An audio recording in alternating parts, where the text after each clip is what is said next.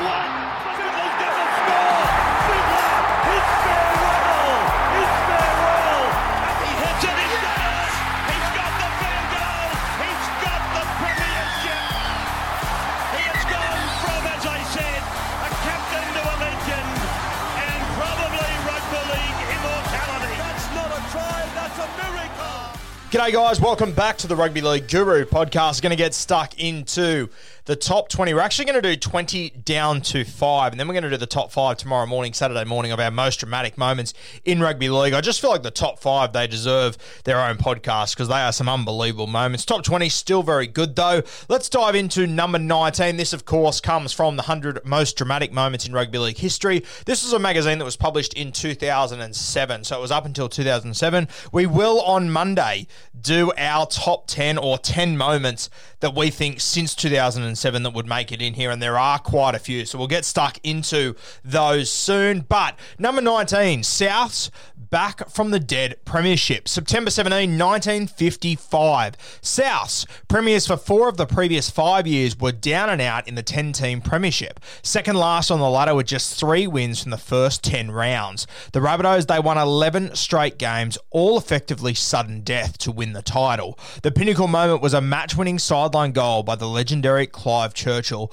whilst he had a broken arm wrapped in a makeshift cardboard cast. Asked Manly at Redfern Oval that gave South a 9 to 7 victory. South had to play the last four rounds and three finals matches without Churchill and several other players, but won them all to sneak into the top four before beating Manly in the semi final with only 12 men for all but five minutes. Then they beat minor premiers Newtown 12 to 11 in the premiership final. Unbelievable there, especially that story of Clive Churchill kicking the goal from the sideline to win the game with a broken arm in a cast unbelievable stuff. Uh, you know, one of the smallest players to play our game, Clive Churchill, but a name that every single rugby league fan knows. He is, of course, always remembered on grand final day when we hand out the Clive Churchill medal, which is quite fitting. The best player on the biggest stage, grand final night. Absolutely love it. Let's move to number 18, Origin's most infamous tackle. June 7, 1983. It is a tackle that, over two decades later, still causes anyone who watches it to wince. This is the scene Queensland prop Dal Brohman takes the ball up in the opening game of the 1983 series and is met by Les Boyd, who smashes Brohman's jaw with a blatant elbow to his face. Brohman's legs buckle and he cum- crumbles to the ground. Now, of course, Dal Brohman of uh, Big Man fame, uh, of course, on the radio still was on the footy show for a number of years, champion fella, and this is sort of when you see him, you know, being funny on TV taking the piss out of himself, the big man, uh, you sort of forget that he was a very good player himself and that he was involved in this unbelievable moment. Brohman was considered a good chance of being chosen for Australia's tour of New Zealand starting the next week. Instead, he spent three months out while his replacement from the bench that night, Dave Brown, made the Aussie team. Referee Barry Gomersall didn't did not even penalise Boyd for the tackle, but when Judiciary Chairman Jim Comans caught up with him, he was suspended for 12 months. Lev, Les Boyd, one of the toughest guys to ever play a game, but he got a 12 month suspension. I advise if you've got the stomach for it, type it up on YouTube. Go and have a look at that tackle. It's unbelievable. Number 17. This is a great one. This is just this is rugby league folklore. Langlands' White Boots Grand Final disaster. September 20, 1975. This was, of course, Langlands versus Artie Beetson, two immortals going head to head. This was the Roosters won in 75. They didn't win again all the way until 2002. It is sad that one of the most vivid memories of immortal Graham Langlands remains his white boots performance in the 1975 grand final against Eastern Suburbs. Langlands, the St George captain coach, had a painkilling injection for a troublesome groin that went wrong, rendering the leg almost useless. He looked a tragic figure, seemingly disorientated, and the fact he was talked into wearing white boots by a by mate and Adidas rep Ken Irvine only magnified his misfortune. Saints were behind only 5 0 at half time, but despite an angry clash with officials, Langland refused to be replaced at the break. East ran in seven second half tries on the way to a grand final, or to a record grand final score 38 0. with Langlands in forlorn limping before finally being replaced. Now, of course, let's go back to 1975. All the players are wearing black boots. No one is wearing white boots. He was essentially the first guy to wear white boots uh, in rugby league on grand final day as well. Um, Adidas, as we said, Ken Irvine, the, the great try scoring winger, he was uh, talked into wearing it. I don't know the exact details of this story, but I've always heard about the Langlands white boots. Uh, got you know got this pain killing injection, and it essentially sent his leg dead. You can have a look at some of that on YouTube. I'm sure it'll be on there somewhere. But he's just limping around, just completely irrelevant in this game. A guy that is obviously an immortal of our game, one of the I would say 10 best players of all time, Graham Langlands. Unbelievable footballer.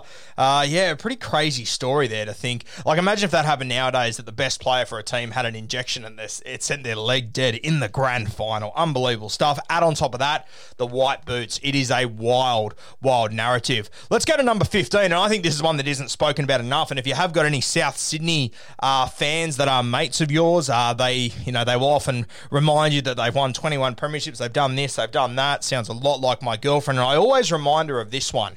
Number 15, Balmain forfeit final, September 19, 1909. So this is only in the second year of the existence of rugby league in Australia. Have a listen to this one. If you don't know about this, this one will knock you for six. Balmain claimed the relegation of the 1909 Premiership final against South Sydney to a curtain raiser for the third Kangaroos versus Wallaby match was an insult to them and the occasion. So they were using the grand final as a curtain raiser to an Australian game, which is just wild to consider.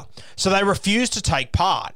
The Wallabies Kangaroos game was only scheduled as an extra to the initially planned three games as a means of reimbursing the private underwriter James Joynton Smith, an issue that further uh, irked the Tigers, who also claimed the 2 p.m. kickoff meant some of their players who were required to work on Saturdays in those days could not arrive on time. Imagine a world where players are not able to make it to the NRL Grand Final because they have a shift that day. This is what we're talking about a completely different time. It was rumoured that South also considered aborting the match, but they played ball with, with, with and the rugby league crown was decided by the Rabbitohs running onto the field, kicking off to no one, registering a try, and being declared premiers. So the longer the longer part of this story, both teams agreed not to show up in protest. The Rabbitohs showed up, kicked off, picked the ball up, put it down, then stood around for 80 minutes, won the grand final 4 or 6 0, whatever it was, whatever the point scoring system was there. So, of those 21 premierships, always remind your South Sydney fans that one of those 21 premierships is quite possibly the dodgiest thing that has ever happened in the history of rugby league. Apparently, it was a handshake agreement. They would not show up. The Bunnies suited up. Balmain still sitting at home, probably still uh, working on their shifts as well. Crazy to think about. Absolutely unbelievable. Let's go to number 13. Penalty try puts Storm in the record books. You all remember this one, or most of you will anyway. Actually, in saying that, it's more than 20 years ago now, so some of you won't, which is scary for me to think about. September 26, 1999, video referee Chris Ward made the right call and the most sensational grand final call to send the Premiership to Victoria for the first time and ensure a decider was won on a penalty try for the first time. It was also the first grand final at Telstra Stadium played before a world record crowd. There were four minutes remaining with Melbourne behind 18 to 4 when Storm halfback Brett Kimmorley kicked right into the St George Illawarra in goal. Dragon centre Jamie Ainscough took Storm winger Craig Smith high as Smith headed towards the turf with the ball in his hands, causing him to spill the ball. Referee Bill Harrigan asked for video in- intervention, and the 107 9 107 7,999 crowd and 1.5 million TV audience held their breath as video ref Ward replayed the incident before making the big decision. Penalty try, Melbourne. Matt Geyer landed the conversion kick from in front of the post for the Storm to win 20 to 18 after being behind 14 0 at halftime. One of the most unbelievable moments in rugby league history. I probably thought this one would be a little bit higher, to be honest with you. Um, this was obviously a world record crowd, as we said. It was the, the first grand final to be played at that stadium. It was also between the Melbourne Storm and the St George Illawarra Dragons. Now, the Melbourne Storm. I believe they'd only come into the competition the year before. The St George Illawarra Dragons had only come into the competition that year. So you had two clubs with a grand history of three years combined. Pretty crazy to think about. And it wasn't the first time the Premiership left Sydney. Obviously, it had already gone to Brisbane, it had gone to Canberra, but it was the first time it had gone to Melbourne. And I guarantee you, if you would have said in 1998, when will the trophy arrive in Melbourne, I reckon the absolute earliest people would have guessed would have been 10 years from now, and people still would have laughed at that. For it to land there only 18 months later, unbelievable to think about. Crazy there, and came down to that penalty try, which will always be part of rugby league folklore. Speaking of rugby league folklore, one of my favourite moments of all time. Number 12, Andrew Johns and a grand final fairy tale. September 28, 1997. Of all the grand final tries and fairy tale premierships, none stand above Darren Albert's four pointer from a touch of Andrew Johns' genius with just six seconds remaining in the 1997 Newcastle Manly decider. It is a grand final memory that will never fade. The circumstances and fiction like Johns was in hospital with a with a perforated lung just days before and had doctors claiming he risked his life by playing. Manly had beaten the Knights in their 22 previous clashes. The Eagles were minor premiers entering their third straight grand final while the Knights did not have one player who had any grand final experience, and it showed as they trailed 16 to 8 at half time. With the scores locked at 16 all, Matthew Johns had a field goal attempt to hit the upright, and Andrew had another charge down. It was the last throw of the dice, seconds remaining, and the Knights were fanned to the left for Matthew Johns to attempt another one pointer. When Andrew when Andrew faked it, went from went right from dummy half and served up a free passage to grand final immortality for Knights winger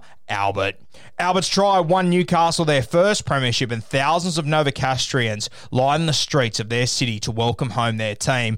Then they packed the Knights' home ground all night, celebrating the fairy tale of all rugby league fairy tales. Unbelievable moment there. I always think if Matty Johns would have hit that field goal, where would his career be? If the Knights win that grand final 17 16 or whatever it was, and Matthew Johns kicks the winning field goal in the grand final, I always wonder where his career would be, how he would be remembered. He's more so remembered as a media personality or known as a media personality than a footballer, but a sensational player, a kangaroo, a premiership winner, could have been kicking the winning field goal to win the grand final, which would be unbelievable. But it's probably for the best it played out the way it did. Joey Johns serving up one of the greatest plays in rugby league history, let alone grand final history. I always say there's the two biggest moments in uh, rugby league history or the two biggest plays in rugby league history by an individual. I always say it has to be either Joey Johns in 97 or Michael Morgan in 2015. For me, has to be one of those two whichever order you have them in, I wouldn't argue with you. I probably have Michael Morgan slightly above Joey's because it was just off broken play. There was nothing on.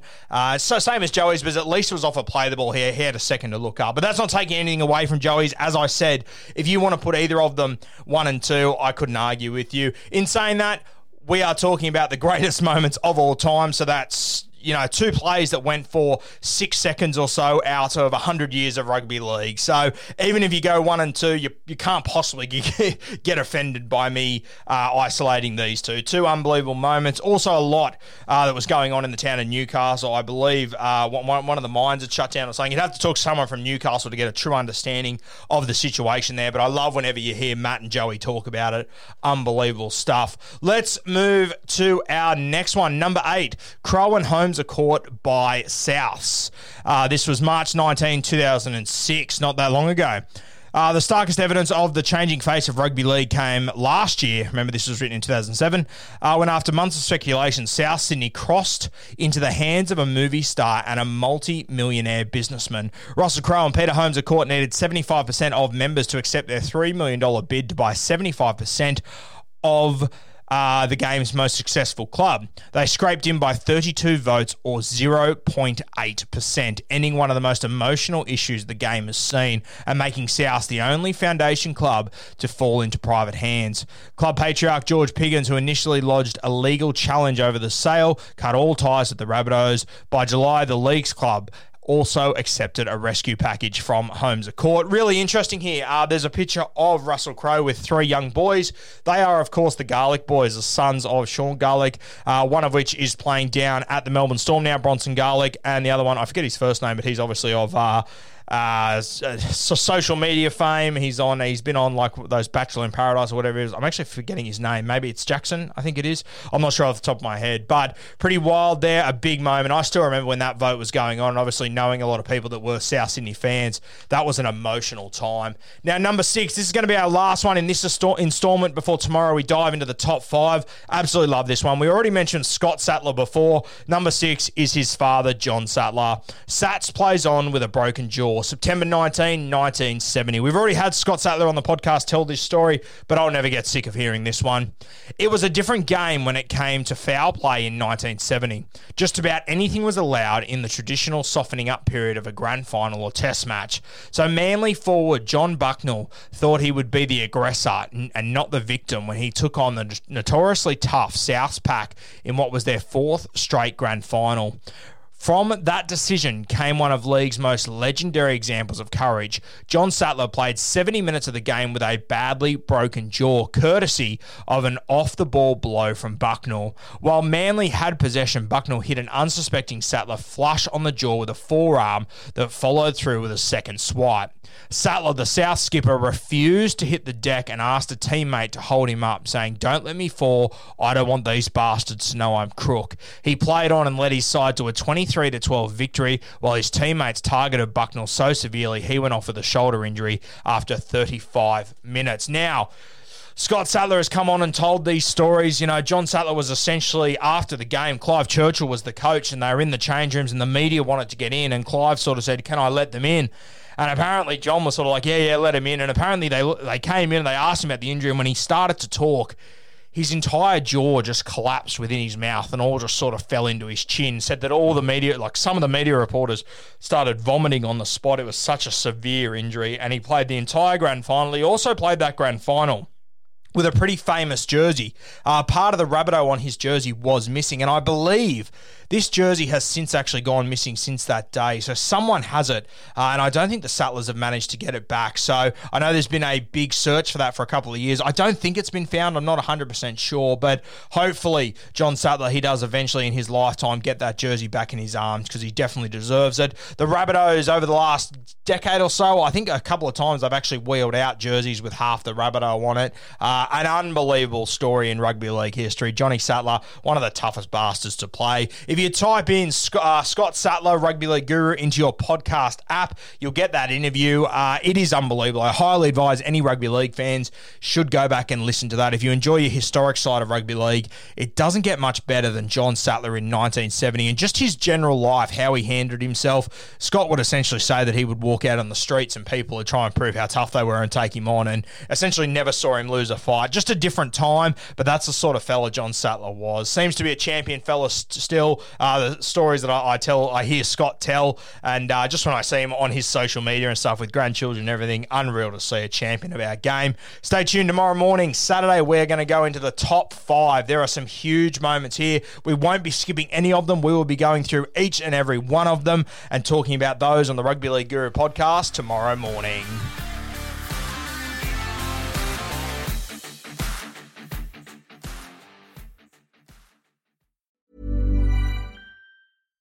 The number one selling product of its kind with over 20 years of research and innovation. Botox Cosmetic, out toxin A, is a prescription medicine used to temporarily make moderate to severe frown lines, crow's feet, and forehead lines look better in adults. Effects of Botox Cosmetic may spread hours to weeks after injection, causing serious symptoms. Alert your doctor right away as difficulty swallowing, speaking, breathing, eye problems, or muscle weakness may be a sign of a life threatening condition. Patients with these conditions before injection are at highest risk. Don't receive Botox Cosmetic if you have a skin infection. Side effects may include allergic reactions, injection site pain, headache, eyebrow and eyelid drooping, and eyelid swelling. Allergic reactions can include rash, welts, asthma symptoms, and dizziness. Tell your doctor about medical history, muscle or nerve conditions including ALS or Lou Gehrig's disease, myasthenia gravis, or Lambert Eaton syndrome and medications, including botulinum toxins, as these may increase the risk of serious side effects. For full safety information, visit BotoxCosmetic.com or call 877 351 0300. See for yourself at BotoxCosmetic.com.